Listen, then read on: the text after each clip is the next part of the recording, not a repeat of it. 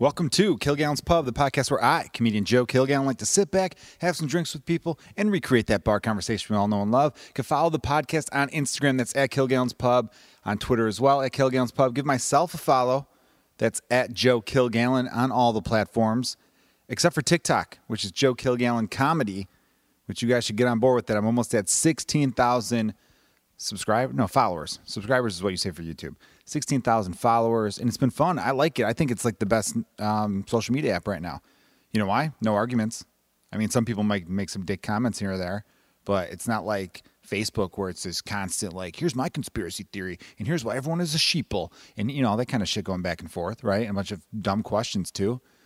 That's a big part of Facebook now, right? Someone just asked surveys. Everyone's surveying each other's friends. Give me a moment when you when you were scared. Let's talk about it top five this top you know it's like okay sometimes that's fun but i feel like that's all my feed is. It's just people asking dumb questions i'm not here for it anymore. I'm just simply not. Twitter they show you people you don't even follow. It's like hey here's a dipshit and your other dipshit people that you only follow because you have to because it'd be socially awkward if you didn't follow them because you see them enough where they'd be like hey you don't follow me on twitter? What the fuck motherfucker? What the fuck? So you have to follow them. And then they like stupid shit and then twitter goes hey the dumb people you like also like dumb shit. Maybe you'll like this dumb shit. What do you think? And I'm like, I don't I don't like it. I'm not into it. So please stop.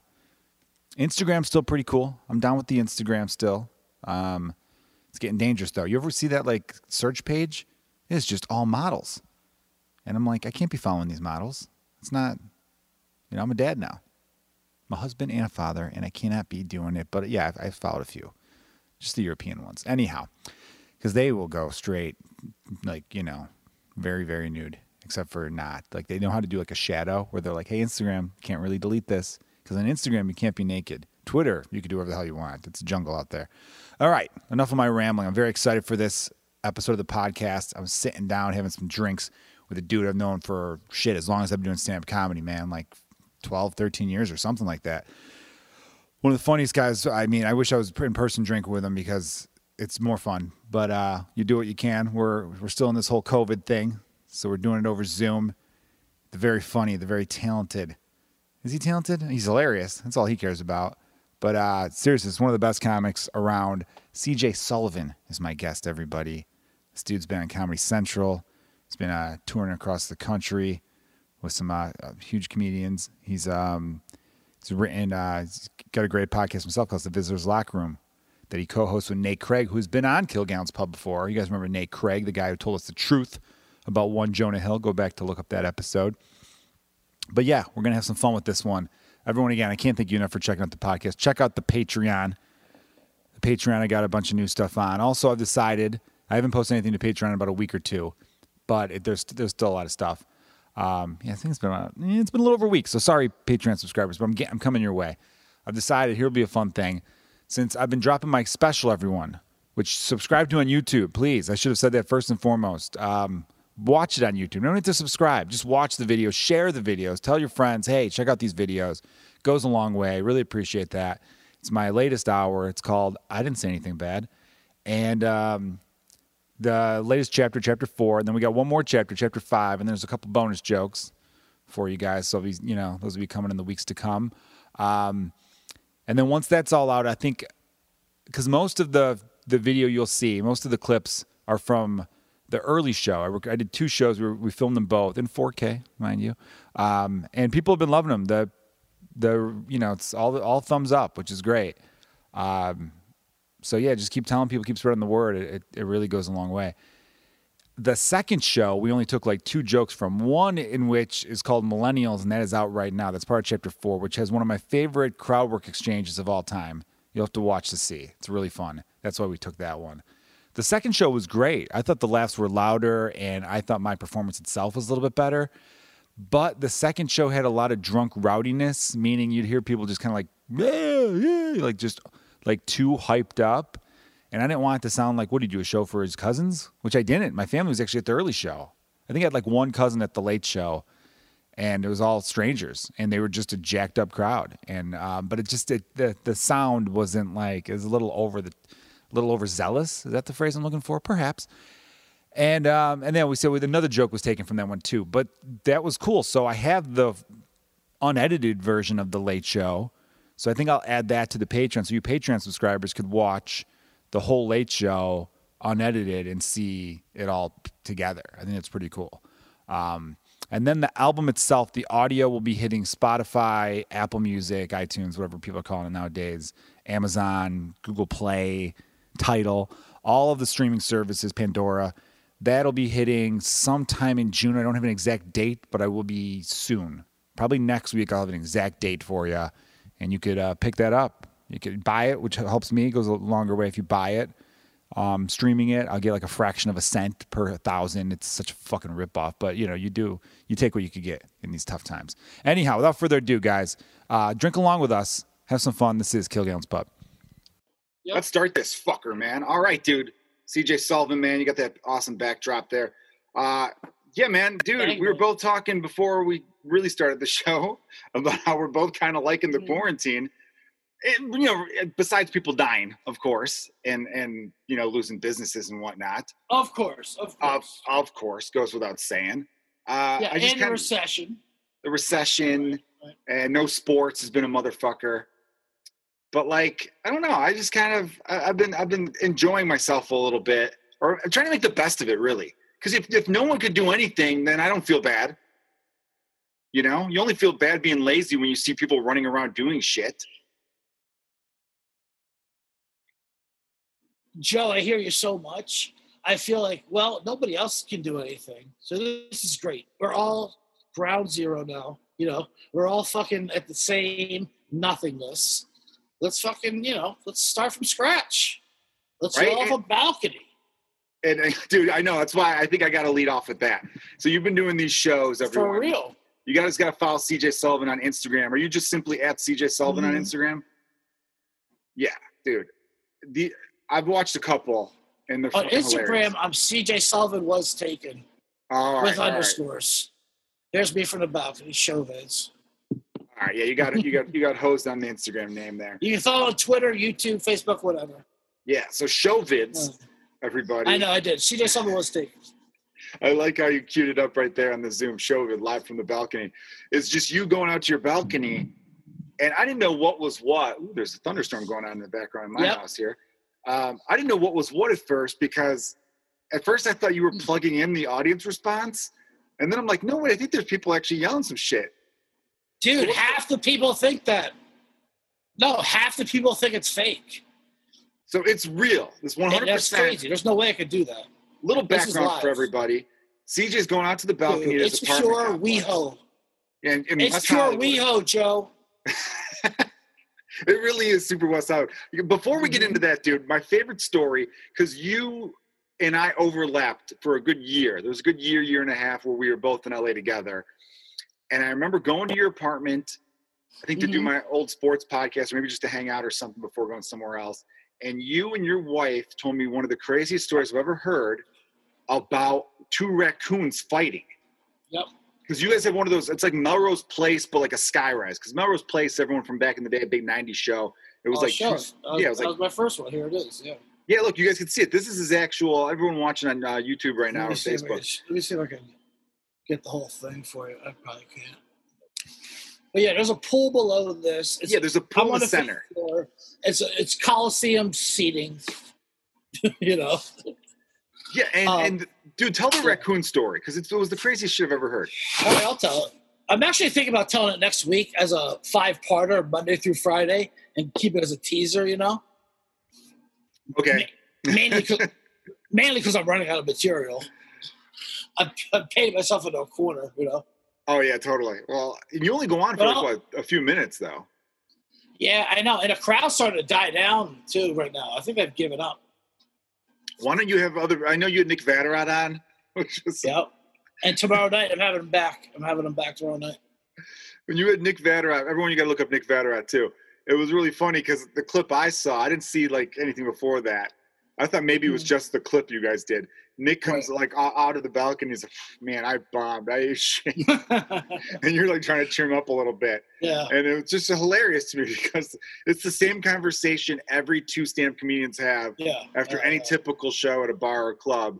but you guys are having it in your fucking like dining room before going out Co- the balcony. co- coming up, dining room is a nice compliment.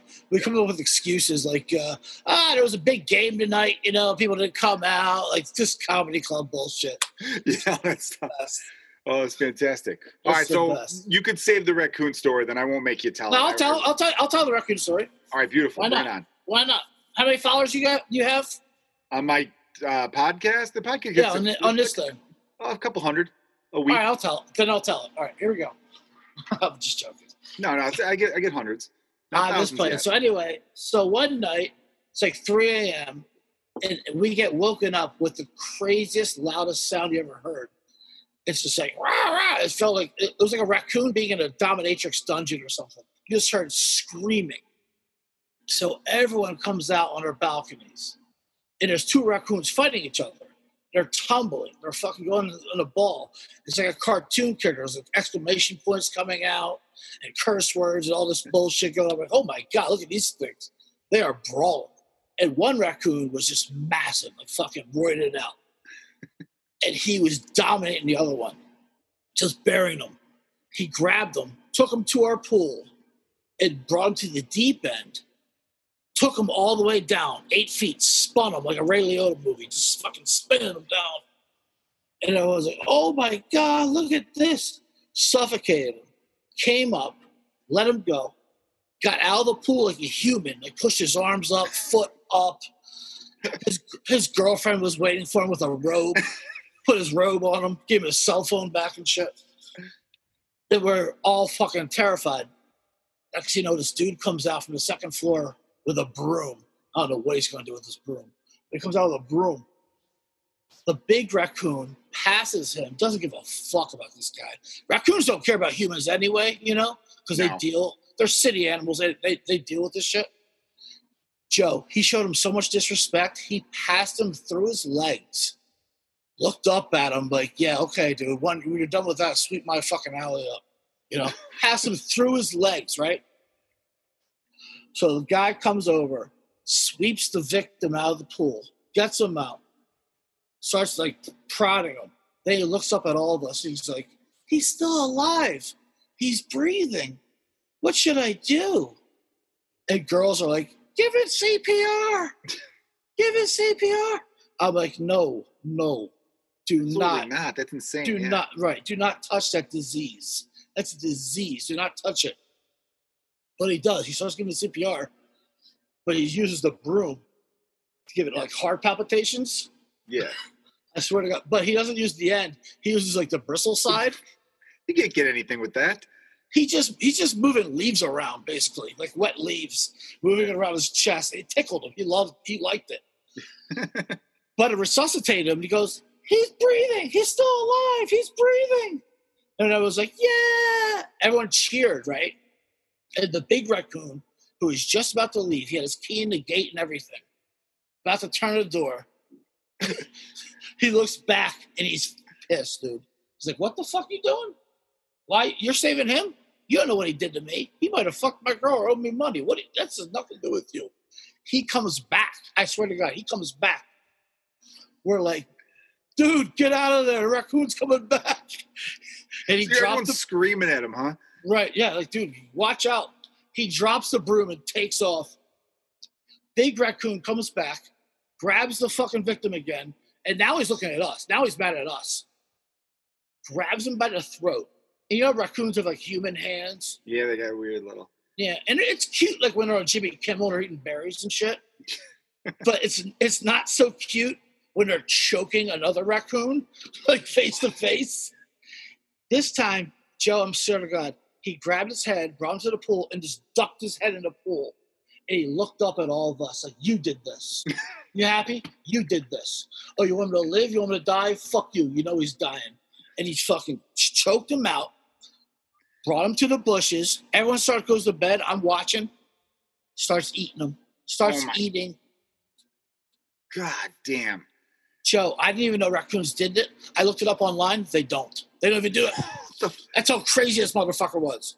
Dude, that is like your LA street raccoon, man. That thing, dude, when you guys told me that story when I was still living there, I couldn't sleep for like a week. He's our landlord now. The He, dude, he owns that complex. Mhm. The craziest Mhm. part to me about the story was that everyone was on their balconies at once being like, what the fuck are we witnessing right now?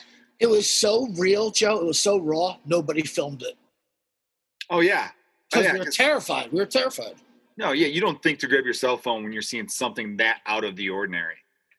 you Uh, have a raccoon that's a serial killer that is like you know we, you mentioned um, off air you mentioned once upon a time in hollywood and i know there's a serial killer element to that movie yes, there is- he's the yeah he's the charles manson of raccoons this thing Yeah. it's a criminal minds episode but like for for like you know street rodents is it raccoon I mean- i don't even fucking know but like straight up sociopath.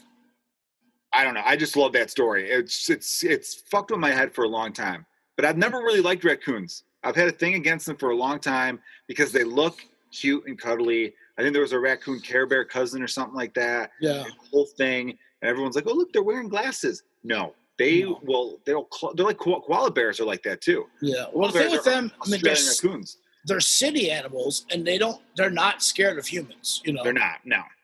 But that's why in them in the Avengers movies, um, Rocket Raccoon works because it's Yeah. like, oh yeah, this little fucker wouldn't be afraid of us. Mhm. He'll he'll shoot and talk shit and steal stuff. Totally Absolutely. makes sense, man. Absolutely. Yeah, man. So, all right, dude. The show vids are fucking great. I love that you're doing that. It's Thank you, buddy. Thank you. Thank you. That's what's been kind of cool right now. Everyone's coming up with like new ways to like be creative. Because have you done stand up over Zoom? I've done this is I've done like I've row. done like two shows, and they're depressing and sad, but I'll still do them. You know. okay. But I'm like, I don't like this. That's why I kind of like the show vid thing because there's a crowd, even though it's not for me, but I can interact with them at least, you know. But why are there why are people out there? Are they just out there for the hell of it? No, they're clapping for frontliners and you know nurses. That's what shit. it's for. Yeah, because there's a hospital not too far from you, I think, right? Yeah, yeah, yeah. Right in the Hollywood Hills where the nurses live. and they're three million dollar condos. Yeah, you know, my wife worked at Hollywood Presbyterian, but that's not in West Hollywood. West Hollywood. That's what I'm saying. It's such an empty gesture. That's why I don't mind making fun of that applause because it's such ridiculous fucking nothingness. Yeah, yeah, You know I mean, mean? dude. Yeah, I agree with you. I It's- get the communal feeling and all that shit, and I applaud the frontliners, of course. But like, you, these people bringing cowbells and shit, get the fuck out. I agree, and you know, I blame. I blame the Italians because everyone shared videos of them singing on their balconies. I Oh, look, they're always, singing. I always blame the Italians. It's my default setting as well. As an Irishman, I'm with you on this one. You have to. You got Did these you guys. see the one I? Did you see the one I did with the accordion where I said I hate Italian people? no, I didn't see that one. Oh, it's pretty amazing. I do I do the whole mocking of Italians, with the whole thing. Ah, falsetto, you know, doing an Adele song or some shit. I go, Italians are filthy people. I can say that because I hate Italians. yeah, I grew up with I grew up with Italians in the East Coast. No, yeah, you're a Philly guy, dude. In Mhm. Chicago, I feel like there's every major city that's east of the Mississippi has like an Irish Italian thing going on because we all immigrated at the same fucking time. Of You know, course. they open pizzerias, we open pubs. Like it's a whole fucking thing between those two groups. I think and they modern. hate each other. yeah. It's only it's only an American Irish Italian thing too. Oh yeah. If you I like Irish people from Ireland and Italians from Italy, they're I think they're fine with each other. They don't give a shit. Absolutely. You were in Ireland what last year? Last year, a year ago, with uh, Nolan Rafferty from. Yeah, you had Nolan Rafferty, who's been on the podcast before. He actually was a gr- really good guest because uh, he's one of the few guests. Sniff Oh, nice. Security team. Where'd you get that shirt? It's online, twenty five dollars. That's it. I just download the image. Do you know our buddy Danny Callis is making bull shirts right now? Of course he is. He's trying to capitalize on. Of course it. he Stopped is. doing stand up, so he jumped into Dan- this. Danny Callis from the Deep Pizza City Tour, Deep Deep Dish Pizza City tours. Yeah. Although that place, I think, I think that, that Why did he quit stand up? that's a great question. For a little backstory for our listeners around the country, around the world, Danny Callis is a dude who I've referenced throughout this podcast because I've been He's trying to get hilarious. He's fucking hilarious. so fucking funny. He won't Such do the character. podcast. He won't even do the podcast, man. What's wrong with him? Why did he quit? I had a big uh, Zoom chat with him and the other you should know guys. We had a little reunion. Dude, Uh, do it, do it, do a job, but keep doing stand up. Why quit? He had a weird thing where, like, I think he was burnt out, and so we all thought he would take like a little hiatus, I- like a couple months I- off, and I then he never came that. back. Right, I get that, but still, don't stop altogether. I know, man. I'm, I'm still hoping. I think this is actually might bring him back because he got to the point where he was he took such a long time off. But the weird thing is, dude, he still produces the show. Comedians you should know every Wednesday Yeah. in Chicago. He was still producing it. I'm like, how could you be here and be around all this but not do it? If I quit stand up, I, w- I would never go to another show unless it was like a close friend filming a special. I'm like, ah, I'm here for the Right. sports. I'm not going to a Wednesday show every week.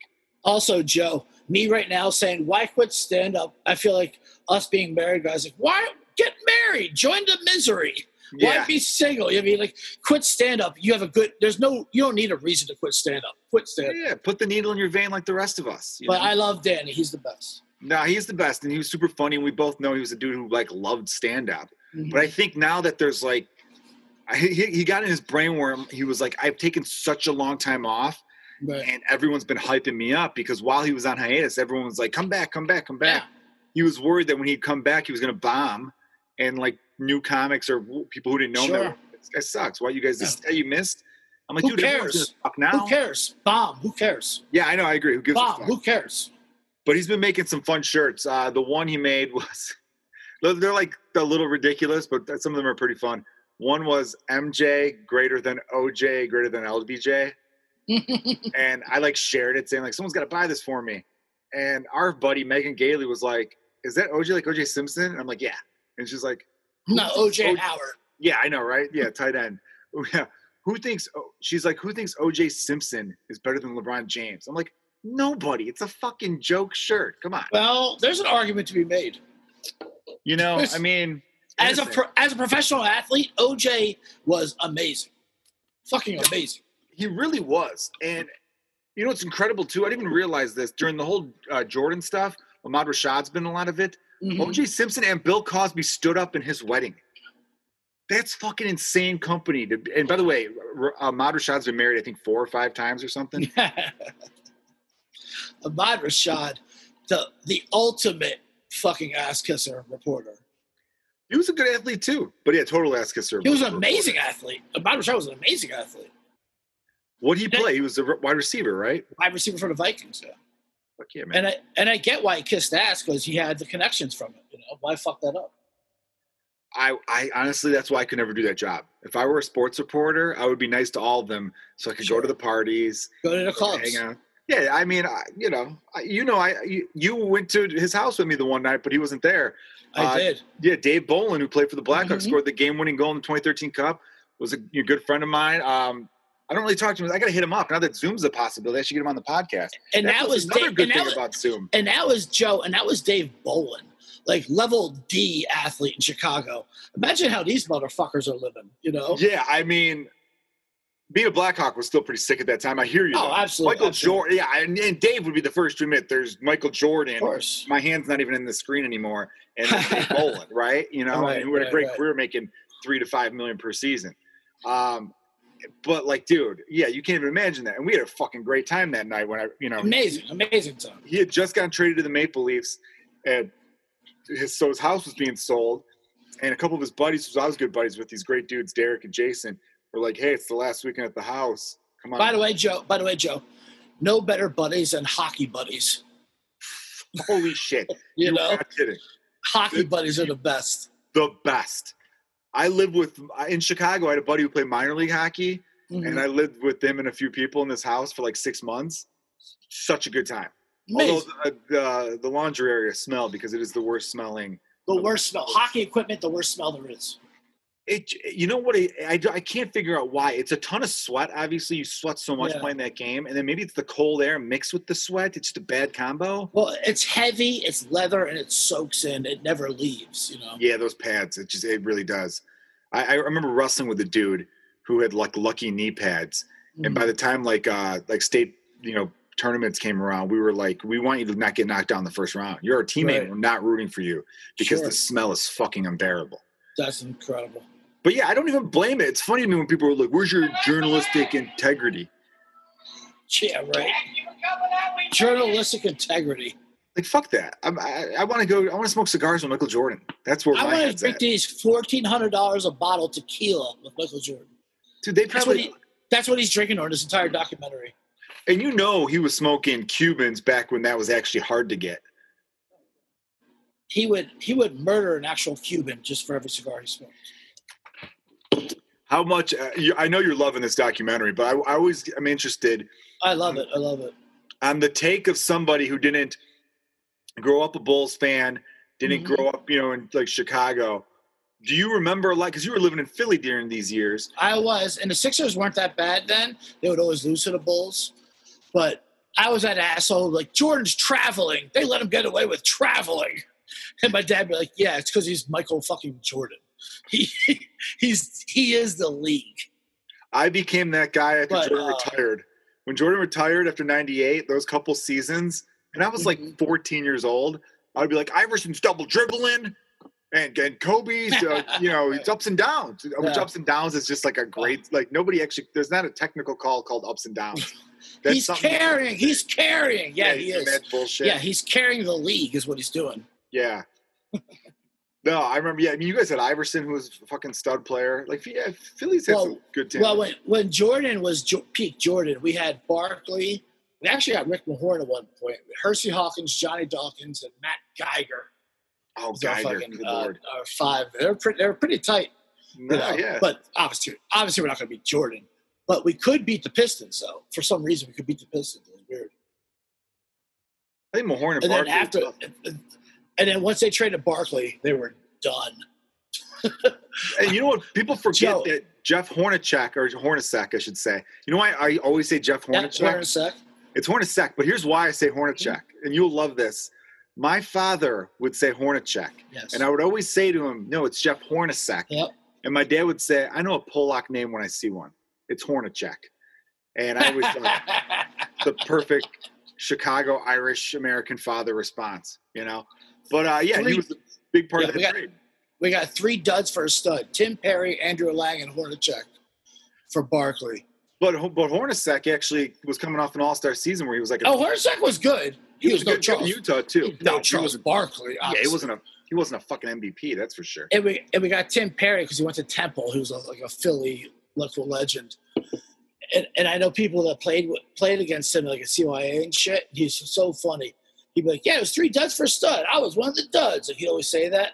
And he put a jumper in your face. And after when he released his jumper, he'd go, "Perry, Perry." Tim Perry would put jumpers in your eye. He'd put jumpers in your eye, Tim Perry. I played in a Park District Rec League pickup game. Not pickup game, it was like an actual league, but I was not regularly on the team. Three guys were out, and so my one buddy's mm-hmm. like, dude, we need a guy. Please come play. And I remember walking out of the court and seeing the ta- like who the other team was. I'm like, what the fuck is this? And like, oh yeah, that dude, he played 27 minutes with the Milwaukee Bucks two years ago. Yeah. I'm like, yeah, this he- dude was like a six eight black guy. They're like, yeah, he's in the NBA. He was in the NBA D League most of the year. Played some minutes with the Bucks, but then hurt his ankle, and he shouldn't even be playing in this league. But I guess he's trying to get all the you know reps, and he's still Right. 29. He might, you know, but maybe you'll get. Now, couple- now he's here smoking everybody. it was insane, dude. and even like a couple of the other guys on the team were like D two. If you're a D two basketball player and you're playing like regular average people, you're still Yeah. shooting ninety percent. You're not missing shot. It was ins- the one dude was like nine to ten from threes, and they were all like those Steph Curry from the volleyball line threes. I mean, this is fucking ridiculous. You bring me out here to embarrass me? Why'd you ask me to play? That's what people don't understand about NBA players and just basketball players in general. There's only like 300 people in the NBA in the world. Yes, Like in the world. They're the greatest basketball players on the planet. Now you're talking D1, D2. Okay, maybe you're at 500 now. You know what I mean? They're going to embarrass anybody. There- there are so many. I mean, one of the big uh, slangs, not slangs, but sayings that people say nowadays is there are levels. That's true. There Mhm. fucking are absolutely levels to this shit. Mhm. And that's There why it's levels. interesting, going back to the Jordan doc, the way they treated Toni Kukoc in the 92 Olympics is interesting too, because you said there's like 300 people in the world, and Toni Kukoc was going to be one of those guys, and they were like, let's embarrass this fucker.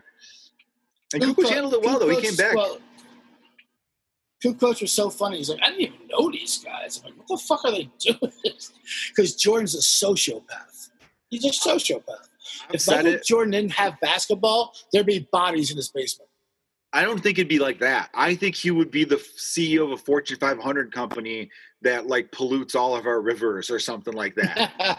I, I really, right? I believe we as a society should thank, he would he would lace the aspirin. yeah, right? I feel like we should thank whoever that Michael Jordan chose basketball I agree. I agree. instead of any other industry in which he could have really hurt people. Because it is his, and I love though, and I loved his Hall of Fame speech. I'm one of the few people I know that actually loved his Hall of Fame speech. I love it too. I love it too. Yeah, because that's who he fucking was. That's that his psycho mentality was. This person wronged me, and that's why I got to this. And people are like, no, he shouldn't have done. I'm like, no, fuck that. Your Hall of Fame speech is supposed to encapsulate who you were as, a, as an athlete. Even if even if he's making it all up, which he is, he's making it all up. He never got cut from the varsity team, or whatever. But well, he got here's well, here's the fucking story that ruined me. that guy's life. That high school coach, that dude's yeah. life. people for the rest of his life, like, wait a minute, you're the piece of shit who you don't recognize talent. Like, so that is overblown. But you know what kills me about that was he was still on JV. So when they were like, oh, he got cut as a he got Right. cut. I'm like, yeah, but he got cut as a freshman or sophomore because he was still short. He like had a growth spurt later. He was 14 and five foot eight. Yeah, he really was. By the way, I read that he was when he first dunked, he was like five nine or something like Sure, of course. And he's got a brother, He's Michael Jordan. Jordan. He's Michael Jordan. of course. His brother Larry Jordan is like five nine and could dunk. So there's just Mhm. like a, that gene is definitely in that family, even though Jordan's the only one. Joe, Joe, quick Jordan, quick Jordan story. Um, I taught his kids stand up comedy at Franklin. That uh, what's Francis Parker, that rich school in uh, That's- Lincoln Park. You know, Yeah. our my friend Bill O'Donnell was a teacher there, and he did like an after school program, and he did stand up comedy. And it was Jeffrey and uh, what's his Marcus. daughter's name? Uh, Marcus daughter's Ja- Jasmine. Jasmine. Jasmine was amazing. She was actually really good. But anyway, they're like in fourth grade or some shit. So we, he brought Bill brought me like Emily DeRises and McGann came in and taught them stand up. Whatever, it's just you know it's fun. But he goes, he goes. This is what Jeffrey says. He's in fourth grade. He goes, "Yeah, last night my dad met Kris Kross, the band Kris Kross of Jump Around." I was like, "No, you got that wrong. Kris Kross met your dad last night." That's how that worked out. Yeah. But you, but you don't need to know that. Dude, I can't even imagine how tough it must have been to be the kids of Michael Jordan. And I was Right. joking with my cousin the other day. Of course, they're not good at basketball. They're, they're, Well, they're both D1 though. They're both D1, which is they so were nuts. they were Kwame Browns. They got belittled their entire lives. I know, yeah. Like maybe if their dad was a little bit more supportive. Oh man, I because I was talking about it with uh, my cousin about how like I thought LeBron James's goal now was to sign a four-year deal because he signed a four-year deal with the Lakers. At the end of that four-year deal, whoever drafts his kid, he'll be a free agent. He'll sign with that team, so he can be the first father-son on the same team. Yes, Because people believe his kid will probably be in the NBA because I guess I agree Bronny with King that, is really fucking good. Um, and then we were talking about it, and we're like, man, how shitty are Juanita's Jordan's athletic genes, where his fucking kids could have been a little bit better. They got But to she's- one but she's- on half. half. But she's thick. Her jeans are not bad at all. It's just Jordan being a dick. you really think they had the athletic genes to make the NBA? but he was a dick, and Absolutely, that's why? dude. Absolutely. It's Michael Jordan's kid. How can it not make it at Well, least? you only get fifty percent of it, though. You know. Dude, But yeah, I know that fifty percent should be enough. he's a sociopath. He's not absolute sociopath. I don't know if he's a sociopath though, because he has shown emotion that seems very legit to me during this documentary. Joe, Joe, the last episode, he cried talking about how competitive he was. Didn't shed a tear talking about his dad being murdered. That Oh, tells you anything. That, that tells you everything you need to know. Yeah, but that's not fair because at the end of the next episode, he's bawling his eyes out on the floor. Completely fair. Completely fair. One of them, he's crying, He hugging the basketball. cried about how competitive he was.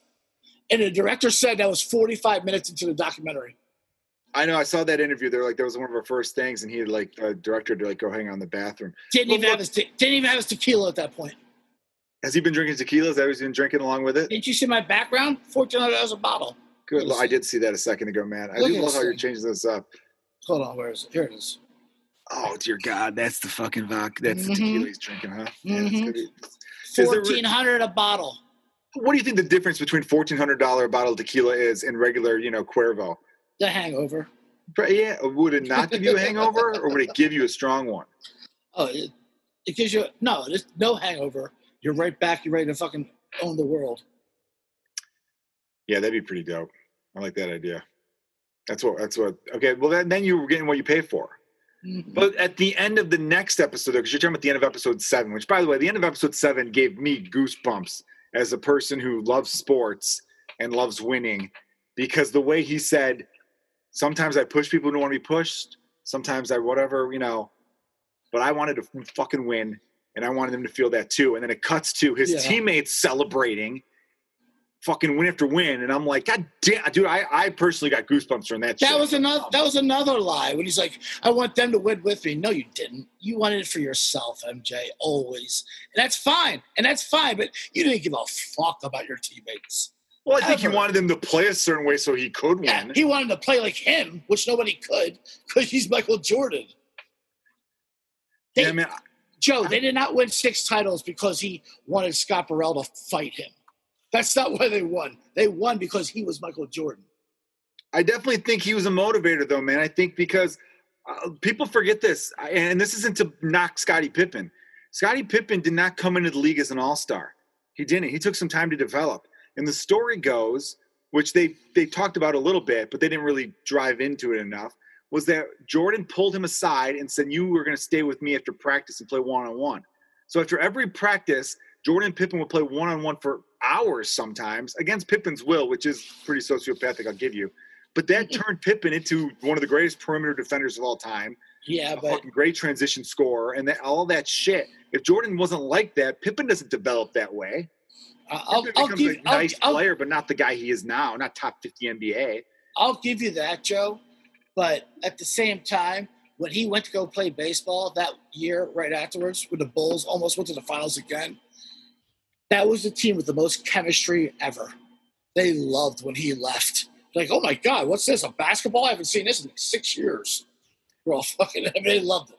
Yeah, I mean, which isn't qu- completely true though, because he did a, you know, Jordan had years where he averaged like eight assists a game and shit. But like, I know, I know. I'm just, I know, no, it's fun to be like whatever, but part of what I like this documentary is so much. Some people go like, "Oh, those athletes had it easier because Twitter wasn't around." Maybe, but now I'll I get into it, and I wish I didn't. I get into it with fucking uh, basketball fans on Twitter and shit like that because they have it wrong. I don't like when people have it wrong. Don't rewrite history.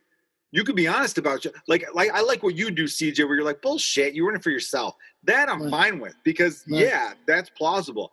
But when people say shit like, "Oh, Jordan didn't fucking do this or that," where I'm like, well, the evidence says the otherwise. You know what I mean? Like, oh, Jordan, I was a passer. mean, he was a passer. You know? Jordan was the greatest basketball player and f- absolute athletic force I've ever seen. Like I've never seen a dude who could just absolutely will a victory before, like Jordan could. You know, it's Yeah. like when you watch him, you're like, oh, they're going to win because they have Michael Jordan. You know, you never doubted that he wasn't going to win. That's all he did was win. Yeah, 100. percent You know, And yeah, that 93 94 Bulls team was fucking fantastic. And I do like that they showed how and they cut to Scotty, and Scotty's like, we had a lot of fun. Yeah, there was no no one giving Mhm. a shit, yelling at us, all that kind of you know, nonsense. you know, you know, it's funny that uh, with that story where Pippen didn't come. Well, they out, did lose in the second round real quick, though. Everyone always thinks they lost in the third round. Listen, that Knicks team was good. And Knicks team was good. really good. Um, but, but when Kukoc hit that shot and Pippen didn't come out for it because he wanted for him, you know. Yeah. Uh, there's a story where Jordan was playing baseball when that happened, and he goes to Andrea Kremer, whoever the hell was reporting down in Birmingham, and he, and he goes, "Why did Phil Jackson do that? He knew that would piss Pippen off. Like he, like understood Pippen's thought process. But then come documentary, he's like." That's going to be with him his entire life. Yeah, Jordan, because you keep bringing it up. Yeah. Yeah, You know? Scotty, there's been the the Scotty narrative hasn't been that great. I mean, Jordan, of course, is Awful. along the way. Oh, it's been awful. He's underpaid. He's being selfish. He fucking quit on his team. There's been a lot. I know Jordan did say, like in episode one or two, hey, I don't win six without him. But yeah, the narrative on Pippen hasn't looked great. He had a headache, a migraine. Scottie like- Pippen is one of the greatest basketball players who ever lived. and they one of the act like he's a players. fucking rag doll. He is definitely one of the best defensive players. I Dude, all around players, dude. All around. Yeah, def- I mean, I don't know. His, his, his scoring, he was always just a better transition scorer. His career average was like 16 a game, 18. I mean, yeah, he wasn't he, he wasn't a pure scorer. But No, he was wasn't. But he was a defender in the rebounder, league, rebound, assist, everything he wanted. facilitator. Yes, he was Right. fantastic. And, and he could his, guard like and his chemistry and his chemistry with Jordan was incredible. You know? Yes, he was. I always thought that's why it did was weird when I remember when they did like the trailer for the documentary. Remember this like a Mhm. year ago? Fucking Yeah, a year ago. People were like June Yeah. of 2020. We're like, we gotta wait a fucking year for this I shit. know, I know. People are like, "Oh my god, look at this." It was nuts. And uh My joke was they're to do ten parts of Michael Jordan. He didn't. Even, he didn't even kill a waiter. Who, who killed the waiter, by the way? O.J. Simpson. Oh yeah, that guy uh, Ron Goldman was a waiter. Right, you you forget that a little bit. You don't have too many Jewish waiters. That's why I think. Yeah, they, they don't get too they don't get too into the waiter story. That's should, maybe he was shit. Maybe he was one of those waiters that was just like he did the whole I've- spiel about the specials. Where you're like, we get it. yeah. I've wanted to kill a waiter before. You know, I've been a waiter. I've wanted to kill myself. they compliment some girl's order. Hey, way to go, fajitas! You win. Fuck you. Yeah, fuck you, man. Who are you to judge our food? Piece of shit. Mhm. Yeah, dude, I'm loving it, man. What's been your um who like dude, I mean, what do you think for these next two episodes? You think it's I just think it's been really I think the documentary's been well shot.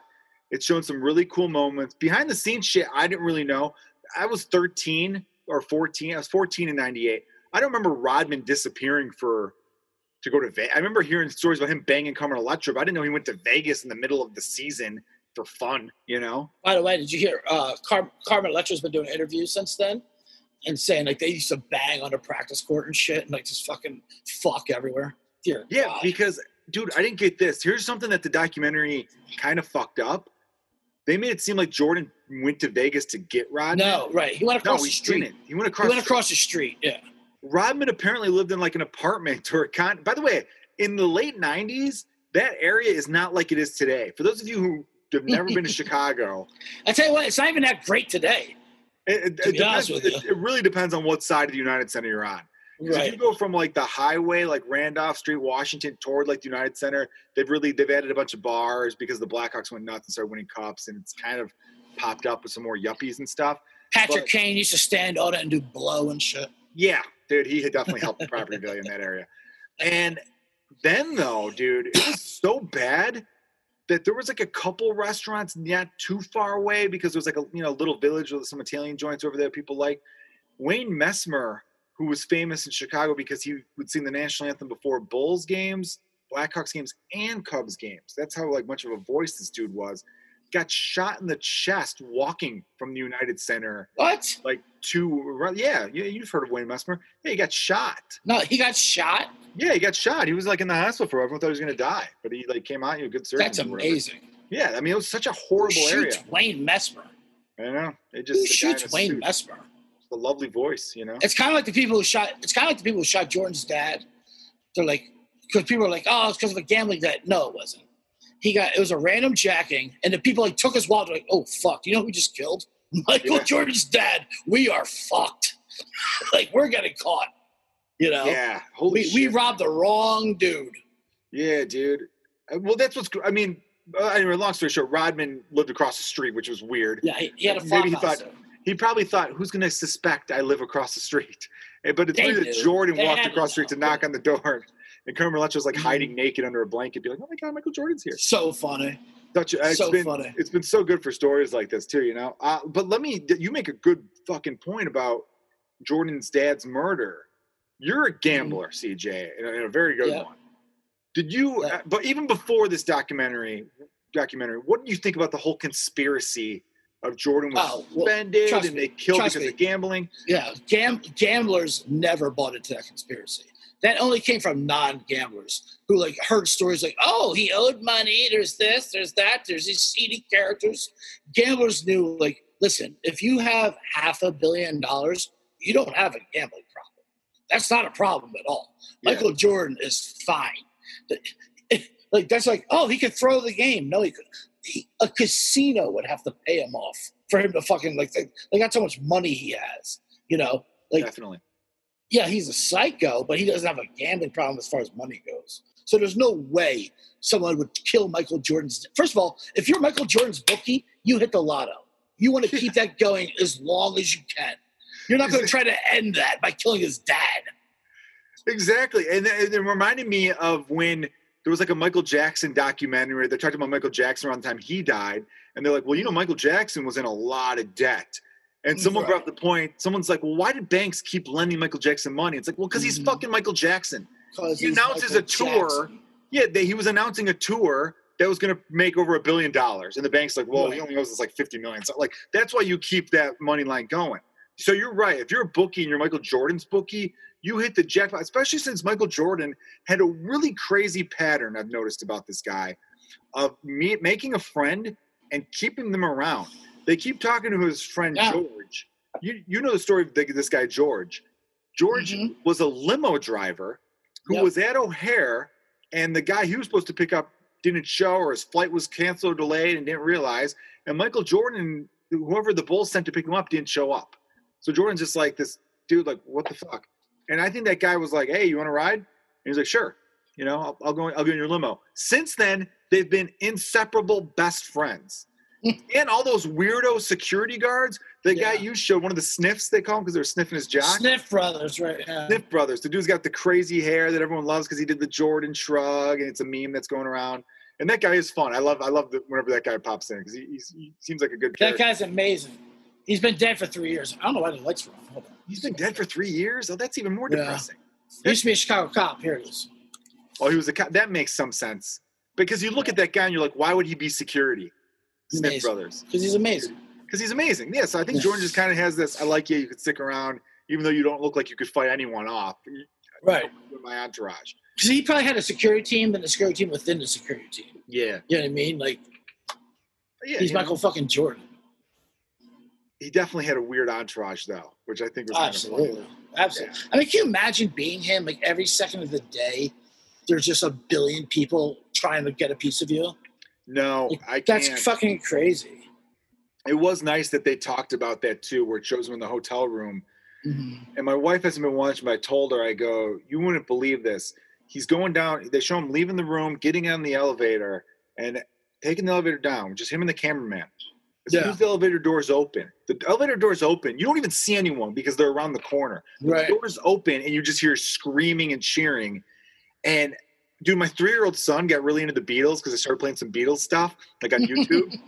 and so I've been like reliving Beatlemania by What year? What what era Beatles? Uh, he's actually he's following, he's progressing with the Beatles. He's on the White Album already. Yeah, dude, we're already into the White Album. He likes he likes uh, While My Guitar Gently Sleeps. He's, Nice, he's nice, a big nice, fan of Dear Prudence. Like he's coming around. Like I Yeah, thought he he, already hate hate- the late stuff. He already hates. He already hates Paul. He's like Yeah, George is I the know. true artist. Yeah, he thinks. You know, the funny thing is, dude. Again, because of it, you know, YouTube. You watch one YouTube video and they suggest other stuff. I don't watch this with him because I don't want to. He doesn't know they broke up. He doesn't know.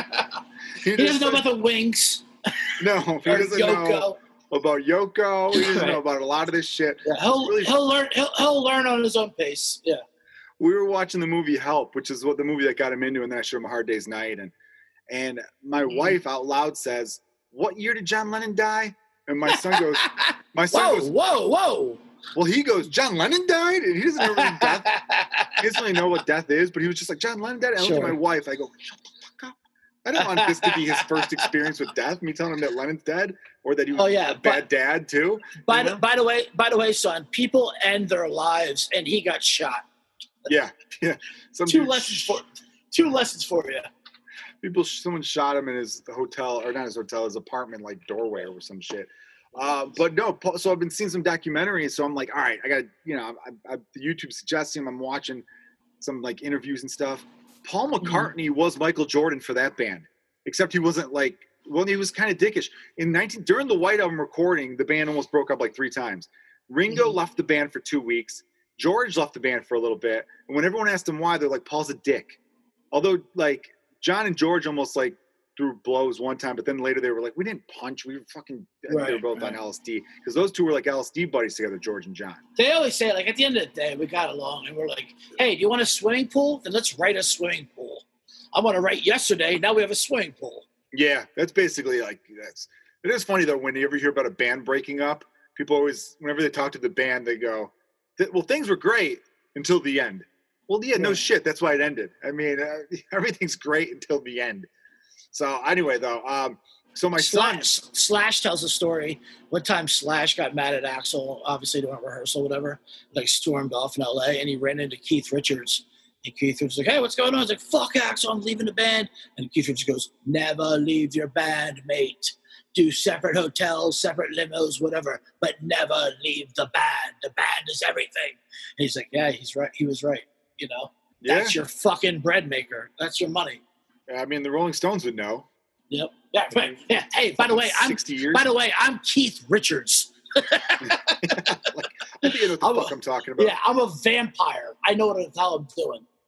I want I want a documentary about that, dude. I'm sure there's probably been some bootleg ones, but I want like a real like. Anyway, sorry, sorry to interrupt. Keep going. No, no, it's good.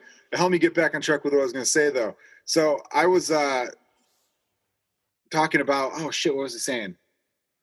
My wife hasn't been watching it, but I was going to tell Yeah. her. Uh, ah shit, man. All right, we're talking about Jordan security.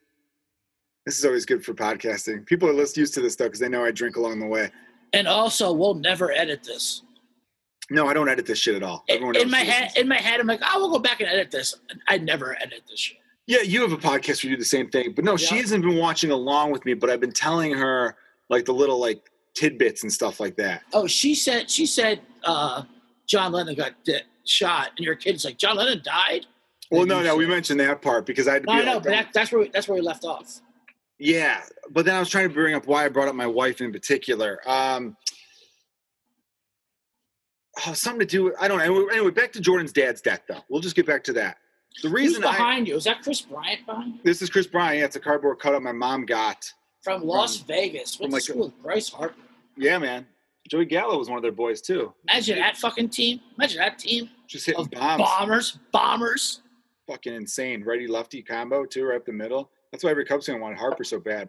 Harper's They're dog all- beat Wrigley too. And they're all like 25 and under still. Yeah, I think 27 now, but yeah, just Whatever, whatever. So much, I mean, same shit. They- same shit. They all have right? 10 years ahead of them, you know? It's crazy. Um, oh no, I was going to switch to this though.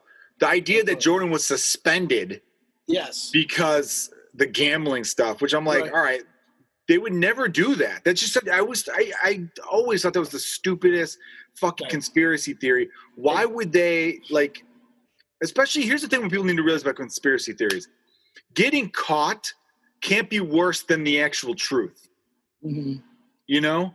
Um, and I know I say that because like people like the moon landing or 9-11 or Kennedy assassination, for the people who did those things, if it was a conspiracy, I'm not saying those all were. Although Kennedy, I, Right. think so. Sure. I definitely think Kennedy was not fucking. What do they want to keep under wraps? Golf bets? Like, what do you. Yeah, What do exactly. they, what do they want to hide? I don't Who get fucking it. cares. Yeah, nobody shit? cares. It wasn't illegal. Like, whatever. Who cares? As long as he wasn't gambling on, and again, and even if he was Right. gambling on basketball, he wasn't betting against Right. himself. You're exactly right. The only thing that would have mattered if he was betting on the Bulls to lose.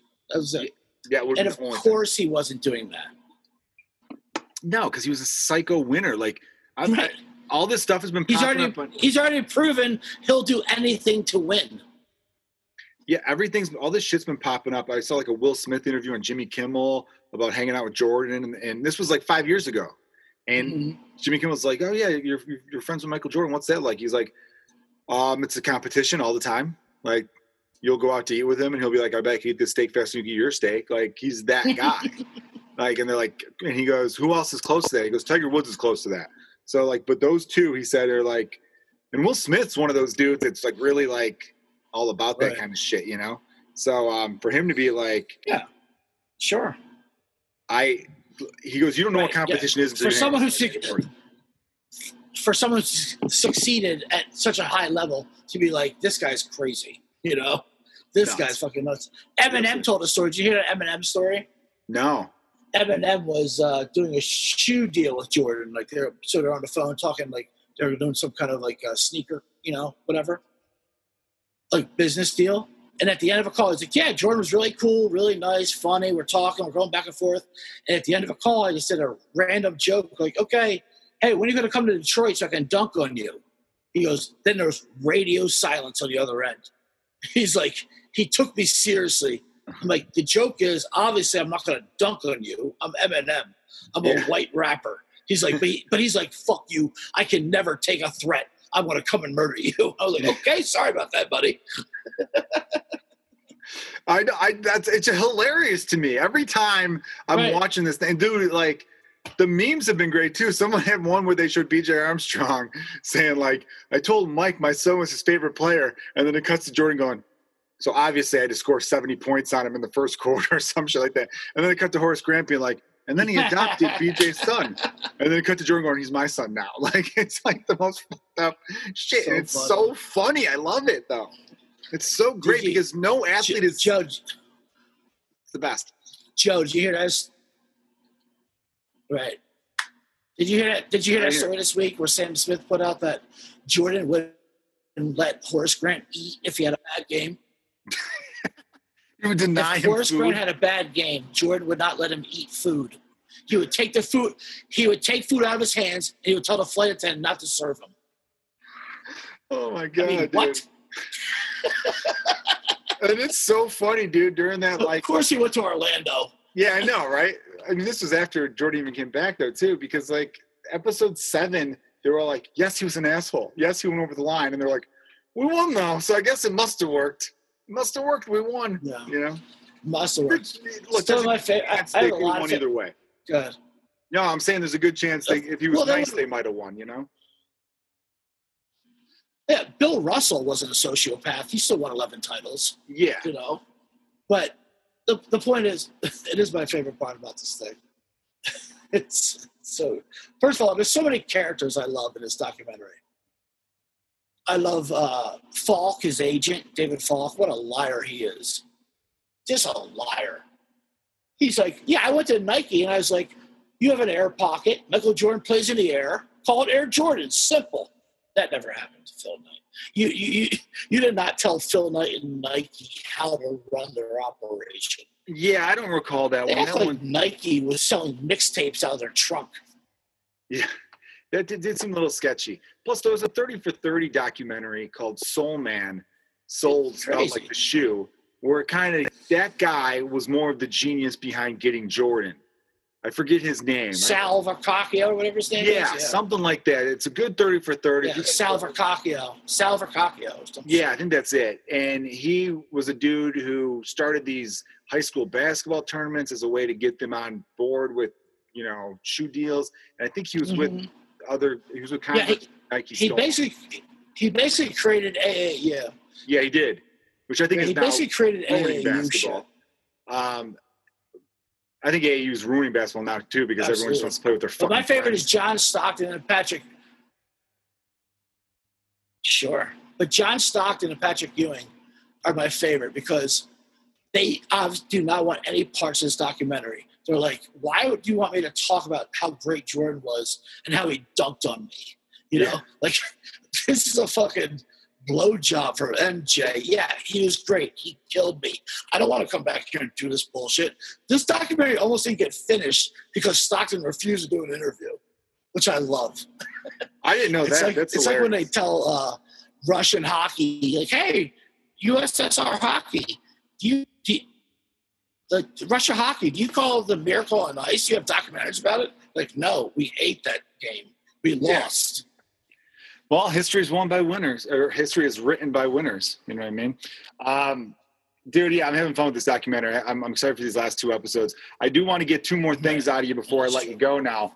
Um, we, we talked about how you went to Ireland. You went with Nolan Rafford, who's been on the podcast. Sean Flannery. Go for it. Sean Flannery. You went with Sean Flannery. Hold on, saying my internet connection's unstable. What the fuck? Is that me or you? That's probably mine. You got me, right? You hear me? Same thing over here too. Yeah, the I delay sucks. All right. Um, we'll, we'll we'll try to get through this the best we can. There's like two more things I wanted to talk to you about. Going to Ireland with Nolan, Galway Bay Pub, been on this podcast. Just go for it. Fucking great. And then uh, Flannery, and then you also were there with Adam Burke. Uh, Adam Burke, I had to unfriend on Facebook because he doesn't like Ferris Bueller's Day Off. Yep. Had to happen. Had to let him go. I saw that. I saw that rival. Dude, I don't know. Like, I just feel like he was like being so Well, anti. well, you're Chicago, so you're going to defend Bueller to the day he dies. and it's a fun, wholesome movie that shouldn't be taken that seriously. But there is an underground swelling. But Joe, as a blue collar guy, you should take this thing seriously. There's a swell against Bueller as a rich, spoiled prick. But look, he's a generous tipper. You know, He's a generous tipper. he's a snob. I don't know. I mean, I don't know how much of a snob he is, but Listen. like, You're not gonna. You're gonna. You're, you're not gonna. Joe, you, Joe, you're not gonna have me say a bad word about Ferris Bueller. I'm just saying this is where this argument's coming from.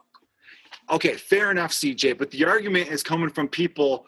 And look, yeah, I grew up. My dad was a city worker. I, I get it. I went to a public grade school, Catholic high school. Saw how both sides worked. I can't say anything bad about Ferris Bueller because it's a fucking fun, wholesome movie. It's not supposed to be analyzed like these fucking nerds do. This is what these people do. And look, honestly, I still love Burke. I would It's help him out in a. I, he's I still he's still a good friend, but I don't want to be Facebook friends with him. It's a flat out. It's a flat out classic. It's a flat out classic. It's a flat out. Goddamn, classic. goddamn right it is. All All right. Speaking of Joe's parents, shout out to Irish Jane Kilgallen. Jesus, Yeah. I Uh, love her. She's hilarious. I know. I wish she didn't discover going live What's on Facebook, though. All right. The next thing I want to talk about, um, since there's lag, I wanted to get in some Irish stories, but well, I could save you for another. I'll, I'll I give love you her. She's I'll- like Bueller. She's like Bueller to me. I'll, I will say a bad word about her. beautiful. I appreciate that. Uh, I'll get some I'll Irish. again for sure. Yeah, fuck yeah. Next part two, we'll get some Irish stories out of you. Not part two. I'll just have you on, man. Um, I do want to ask you about this lastly because I, I never really got to text you about it, and I should have. There was a huge commercial. It was particularly huge in Chicago, in which it was George. Wendt and um, I'm blanking on the other guy's name. The super fans from SNL, Robert Smigel, right? Super fans from SNL with Peyton Manning. And it was a series of commercials. Robert Robert Smigel. Robert Smigel. And Yep. it was with Brett Favre. I'm sorry, it was with Brett Favre. hmm You and Sean Flannery, who I mentioned earlier, you guys wrote those commercials. That was the NBC. Yeah. So tell me about what was that like? Me and Sean Flannery are, well, uh, I have an update for that story, Joe. Me and me and Sean Flannery write for Robert Smigel a lot. We've been writing for him for like at least five, six years now. We actually just got finished writing for him yesterday. There's a uh, Chicago COVID charity that's going hosted by Deanne Cole that we wrote for for Smigel too for superfans. We do uh, Triumph, Insult Comic Dog, Superfans. We write for Smigel. Smigel's a great guy. He uh, one time at Chicago Comedy Festival they did a, uh, a live reading of a script of a movie of the superfans that never happened. Had Mike Ditka. It was awesome. And uh, me and Sean uh, were hired to punch up the script, and Smigel liked us, so he always hires us anytime there's a Chicago gig, you know. Nice. And we so we write it up, and Smigel's great. I mean, Smigel's one of the most down to earth, funniest, and greatest people I've ever met. Um, so the Brett Favre things we did, right? The, the baptizing and Peyton Manning thing, did baptizing and au jus sauce, which we took from Pat Bryce, the great Laddie Bryce, when he would order a sweet beef from Al's Beef. He'd go, "Give me a sweet beef and baptize it." Yeah. So we ba- so we baptized Peyton Manning in this in the au jus sauce. Uh, we just did, we just did one now for COVID. They wear masks, but they have a mustache. Uh, they don't have toilet paper, but they they use Green Bay Packer flags. Um, just uh, you know, shit like that.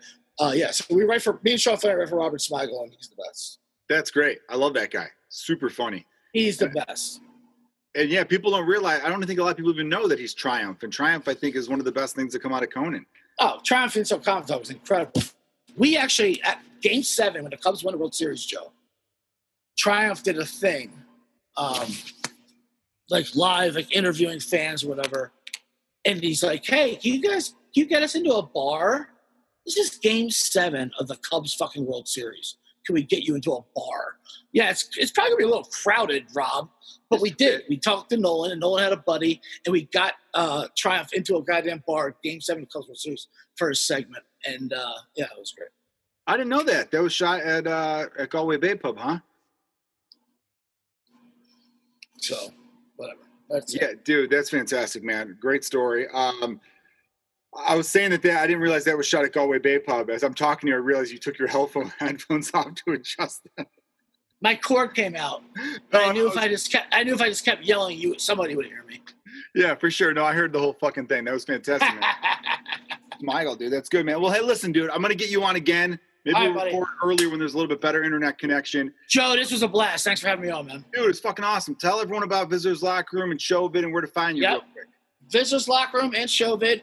Uh, follow my social media at CJ Sullivan on uh, Twitter underscore at CJ Sullivan Facebook uh, on Instagram. CJ Sullivan was taken with underscores and soon to be a TikTok legend thanks to the guide of Joe Kilgallen. Fuck yeah, dude. I'm gonna help you out with that big time, buddy. You're gonna love it. Period. CJ Sullivan. Yeah. So I'm gonna, I'm gonna show you some. St- I- I'm learning some more stuff. I think I gave you a good wait. start. A good start I- I, gave you, but you're I can't. I can't wait for you to be my mentor on TikTok. I love it. It's a it. fun one, man. It's one of the better social media sites right now because there's no like arguing on it. Everyone's like, oh, let's Yeah. just share videos and shit. It's Some great. good stuff. I actually, I actually took a stock tip from a TikTok video, and it's actually, it's actually working. I bought my first stock, and it's actually up Oh, seven bucks in two days. Fuck it. Why not? This Why is end of not? times. Yeah, I had a little extra, a little extra You know money. I mean? So I was like, I'll throw a hundred bucks. Sure. Natural gas. Sure. Whatever. Why not? Hydrogen engines, sure. Hilarious. Dude, All right, thank buddy. you so much for being on the podcast. You're the best. Thanks everyone for Love you, listening. buddy. to Kilgallen's Pub. Love, Love- you buddy. All right, man.